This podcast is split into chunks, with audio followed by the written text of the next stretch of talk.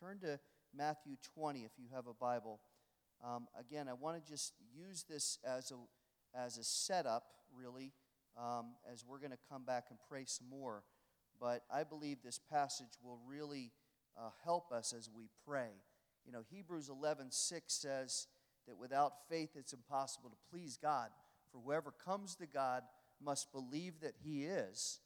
And then there's that last line that we don't talk about very much that He's the rewarder of those who seek Him.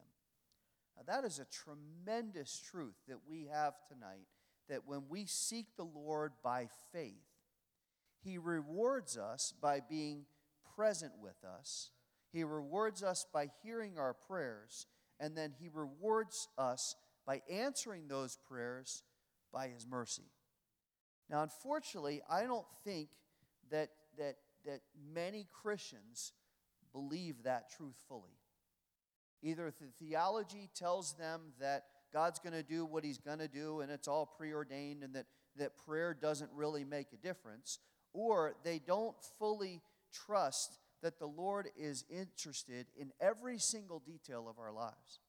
So there's a tendency to pray with kind of insecurity and timidity. And the tragedy of this is that in, in many ways, with many Christians and in fact with many churches, that we don't see prayer as the powerful, dynamic resource that it is. One that draws us into a deeper relationship with the Lord and one that serves as a place of his help and strength. Because if we really believed in the promise of Hebrews 11:5 that God is the rewarder of those who seek him, seek him, and we really believed in the power of prayer, you would have had to line up in your car tonight to get into this building, right? If we really believed when we seek the Lord and we call on him that he rewards those who seek him, that's a promise in scripture, just like John 3:16. If we really believe that as Christians, if we really believe that as a church, this room would be overflowing. You wouldn't be able to get a seat. But most churches don't even have a prayer meeting. Most churches don't even emphasize prayer on Sunday morning. And, and, and I think if we, if we are going to understand, and thank you for being here tonight, if we really were going to understand the power of prayer, we need to understand what God is ready to do. Because there is a truth that, that will cause us to really believe God's promise. And it's here in Matthew chapter 20. Scripture proves this truth over and over again our lives are proof of it, but it's personified here in this text. Look at verse 29. We're just going to read a couple verses, make a couple points, and go back to prayer. As they were leaving Jericho, a large crowd followed him, and two blind men sitting by the road, hearing that Jesus was passing by, cried out, Lord, have mercy on us, son of David. The crowd sternly told them to be quiet. But they cried out all the more, Lord, Son of David, have mercy on us. And Jesus stopped and called them and said, What do you want me to do for you? What a sentence that is. They said to him, Lord, we want our eyes to be opened. Moved with compassion, Jesus touched their eyes, and immediately they regained their sight and followed him. Now, this text shows us a very underrated characteristic of Jesus and it's his compassion. Throughout the Gospels, you see that phrase that we see here at the end of the text we just read that he was moved with compassion. I looked up the phrase in the Greek. It means to feel love and pity down in your gut. Have you ever felt for somebody they were going through something and you just it, it almost it almost made you physically unwell you just felt it so much and you felt so bad for them and you were just moved with, with compassion and you felt it down here in your gut. That's what Jesus was. That's a beautiful picture of the heart of God. That God tonight, the Lord tonight, isn't calloused, He's not harsh, He's not indifferent, and He's not detached. Now, going all the way back to the Garden of Eden, the lie that the enemy's always told us is that God is severe, right? That God is too demanding, that God is intolerant. And because mankind wants things to be easy, and because we want our expectations to be minimal, the majority of people in the world tonight have dismissed God and they've rejected what Jesus did. Or they kind of subtly mock him. They ask questions kind of derisively. Well, how can a loving God allow anything bad to happen to people? Of course, ignoring the role of sin in our difficulty. But the new trend over the last 50 or 60 years has been just the opposite. The trend now is to distort who Jesus is and to present him as kind of soft and mushy and kind of tolerant of anything. And the church, unfortunately, has, has not only allowed that narrative, but it's advanced it. Because we're so worried about not being PC, and we're so worried about offending anybody in our delicate little, easily offended culture that, that we don't want to do anything because if we say something, they might not listen to us and they might not come to church and, and, and, and we won't be able to do anything. And here's the thing the fact that God is compassionate doesn't mean he still can't be holy. And the fact that God's holy doesn't mean he can't still be compassionate. He can still love us, he can still care for us, he can still understand who we are without compromising for a moment his holy standard. He can still love us and be compassionate on us without changing the expectation that we are to repent of our sin and we're to respond to his grace. There is not one time in Scripture, not one time in the Gospels where you will find that Jesus tolerated sin. He called it out, he warned against it, and he held people like the Pharisees up as an example of pride and of selfishness. He didn't excuse people from their actions, he called them to repentance. And when they did respond, when they responded in faith, and when he showed his mercy, he said, What? Go and sin no more. In other words, not anything goes with God, not whatever you want to do, whatever you want to be. God will just put up with it because at the end of the day, everybody gets to go to heaven, and that's the way it is. That's not how God works. God never tolerates sin. Why? Because it would contradict his holiness. If God starts to allow sin to just be fine, then he can't be a holy God. But, look back at the text. He does have compassion. And he's gracious, and he's merciful, and he's willing to forgive, and he cleanses us, and he heals us spiritually when we ask him. And that's what I want us to see tonight in this short little account in Matthew 20. And I want to just highlight very quickly two simple spiritual principles. Two simple spiritual principles that will strengthen our faith and will embolden us to pray. Okay? Two principles. Principle number one the Lord is compassionate to us. The Lord is compassionate to us, especially because of what Jesus did. Now, I don't think we need to sit here and, and make a defense of the fact that God loves us. I don't think we have to sit here and prove by dissertation the, the love of God. The fact that He didn't just destroy us for our sin and send all of us to hell and say, You had your chance, you blew it, you, you've offended me, I'm done with you. He, in His justice, in His holiness, He absolutely could have done that. But He proved His love by sending Jesus to come, and not just to come and kind of minister to us. He came as our sacrifice, He came as our Savior, bearing all of our sin. So we don't need to prove the love of God. But that love and compassion that God has is made even more conspicuous by the fact that in coming here, He subjected Himself to everything we go through on a level that we can't fathom. Jesus was tempted, he was abused, he was criticized, he was mocked, he was rejected, he was abandoned, and he felt the weight of all sin. So there's never a time in our lives where we can say, Lord, you just don't understand what I'm going through. Lord, you, you just don't get it. I'm enduring something that you don't know about, you can't relate to it, and, and God, I know you're loving and I know you're gracious and you're compassionate, but you don't understand what I'm going through. You know, I remember in the early days of my ministry, I tried to counsel people, even though I was in my mid 20s and had really no experience in life at all. But they would come in and they'd be hurting, and I would say, Well, I know how you're feeling. But I really didn't. I was trying to be helpful and I was trying to be empathetic, but, but I'm sure for some people it kind of came across as trite because I wasn't experienced enough. I hadn't gone through what they're going through. Well, then my in laws divorced, and I went through a job loss, and I had kids, and then we had a miscarriage. And I've had instance after instance after instance of trial. Now, the latest trial, my dad's going through cancer treatments. So when I talk to people now, I can relate. Now I have a visceral understanding of the pain and rejection and division that divorce causes in a family. I can talk with integrity to parents about raising your kids and about the struggles of what it's like to be a young parent. I can empathize with families that have lost a child.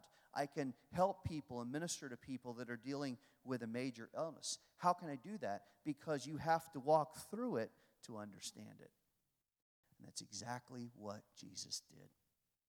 I've often told people through the years God never wastes anything in your experience. So if you have gone through a bout with cancer, guess who He's going to bring into your life to minister to? People that deal with cancer. If you've gone through a, a separation in your marriage, God down the road will give you a ministry to people that are going through that so you can say, I've been there and God's been faithful. And look how He worked in my life and my marriage was restored. These are the ways that God works because God went through this.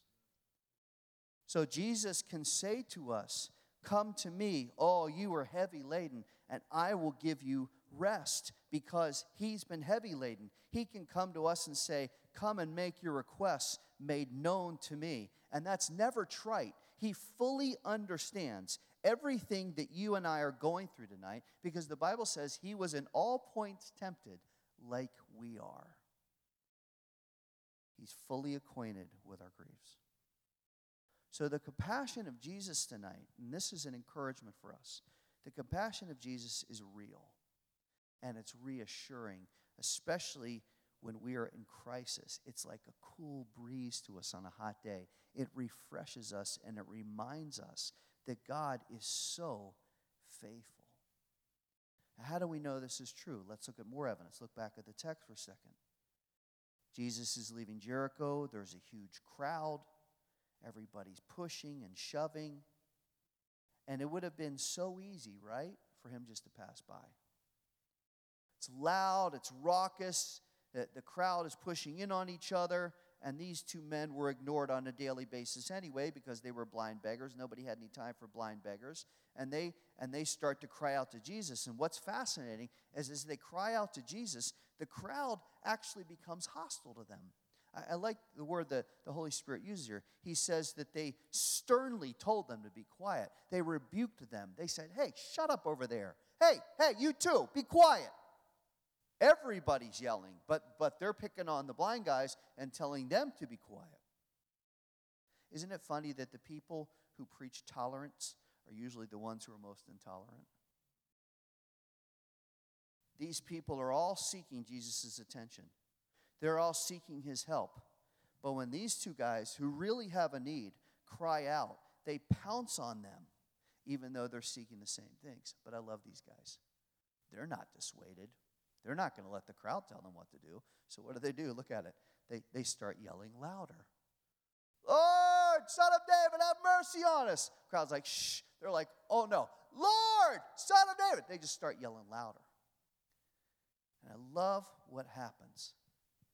Because the text, even though it doesn't commend them for their faith like some other passages do, it's clear that they have faith. They believe that God will help them, they believe that God can help them. And if they will just get his attention, listen now, if they can just get his attention, he will help. That's exactly what we're doing tonight. And we don't have to worry, gee, I hope I'm going to have to pray really loud so I can get God's attention. No, he's in this room with us. All we have to do is say, Lord, help us. We're going to do that at the end. Lord, help us. We have a need. Lord, I have a need tonight. There's a burden on my heart. I need your strength. I need your help. That's what they're doing. They're praying. They're praying out loud Lord, help us. Lord, help us. And when he responds, because how many know Jesus always responds? And he says, What do you want me to do? What an amazing statement that is. Their faith is clear, and they say, We want our eyes to be opened. So, the first thing understand quickly is that God has compassion on us. Second, would you see that the Lord is open to do the work of opening? And you say, Well, that's a strange sentence. What does that mean? What it means is, first of all, that the Lord is willing to help us. When we pray tonight, we don't have to wonder, I hope God's interested in this request. I hope this isn't too small or this isn't too big. Or I hope God doesn't have other things that, that are more important. I, I, I don't, listen, there's no insecurity in prayer. What does James say? When you pray, pray with faith not like the waves of the sea, wavering back and forth, going in and out. I don't know if God will help. Yeah, God will help. I don't know if God will. Yeah, no, that's not how faith works. Faith says, Lord, you are faithful, you are just, you are good, you are gracious. You've opened up the throne of grace to me, and I'm supposed to come. You tell me to come boldly. So I'm coming boldly to you, and I'm asking you to help me. You pray like that, God answers that prayer. Because look at what he does.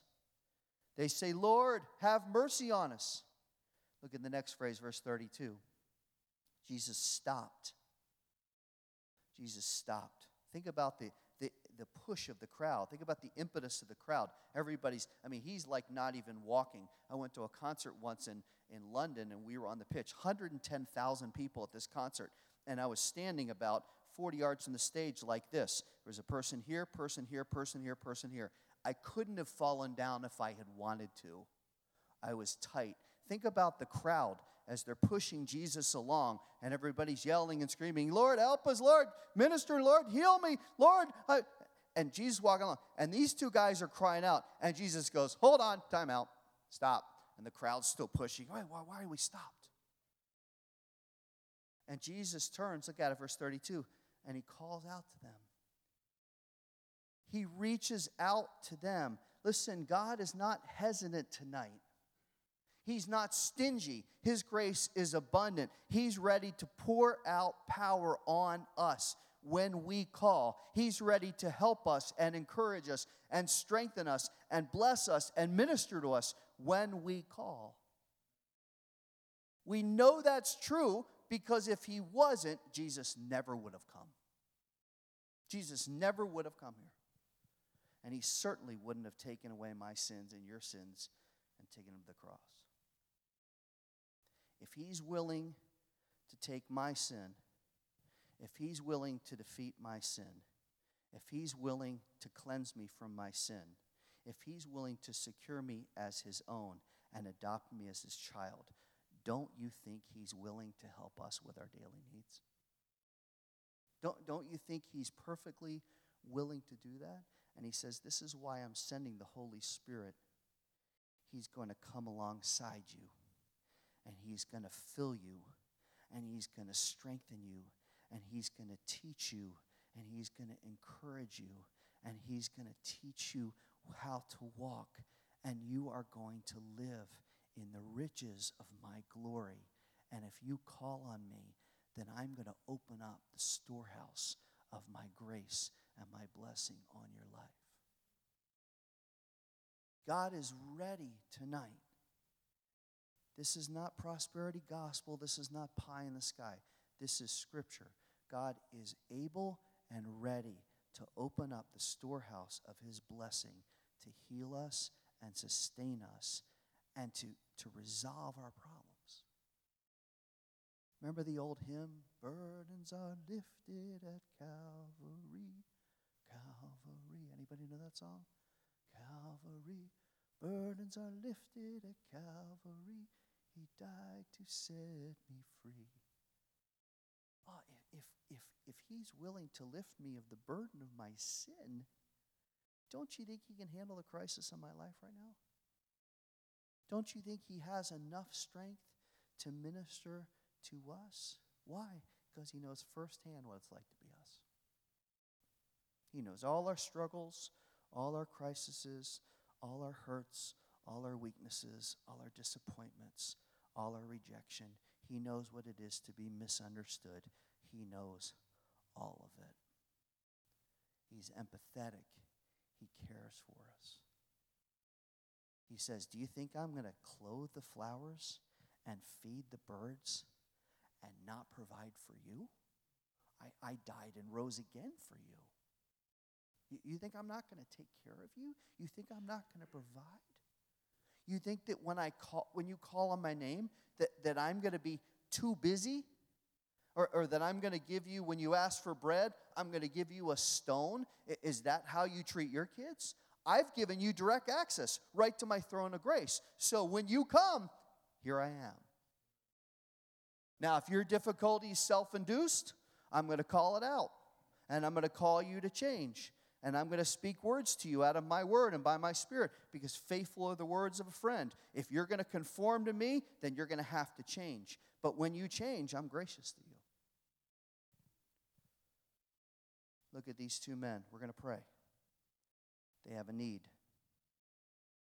They can't see, and they're disabled. They need help. No one around them is going to help. Nobody wants to help, and that they get yelled at for even asking for help. But Jesus is compassionate, and He's willing to open their eyes, and He's able to open their eyes and He's able to open up a new life for them. And after they receive His help, notice in verse 34, you would think they would dance around and go visit family and go get a bite to eat. But no, it says they immediately began to follow him because once you know what Jesus has done for your life, there is nothing you desire more. Now, we're going to spend some time in prayer. And I hope that we come to prayer tonight with, with two new perspectives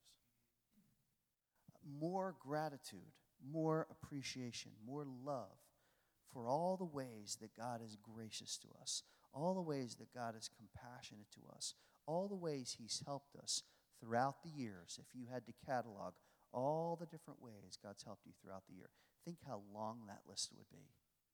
And that He's going to help you today, He's going to help you tomorrow, He's going to help you the next day.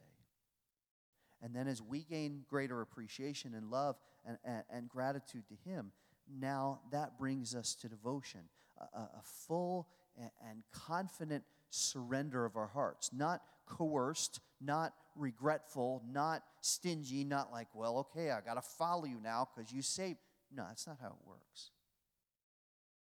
You've lifted the burden off my life, Lord. Now I'm free and now I'm going to follow you with all I have. These men, I guarantee you, verse 34, they never looked back and said, We wish we could go back to the old life. They just followed him day after day after day.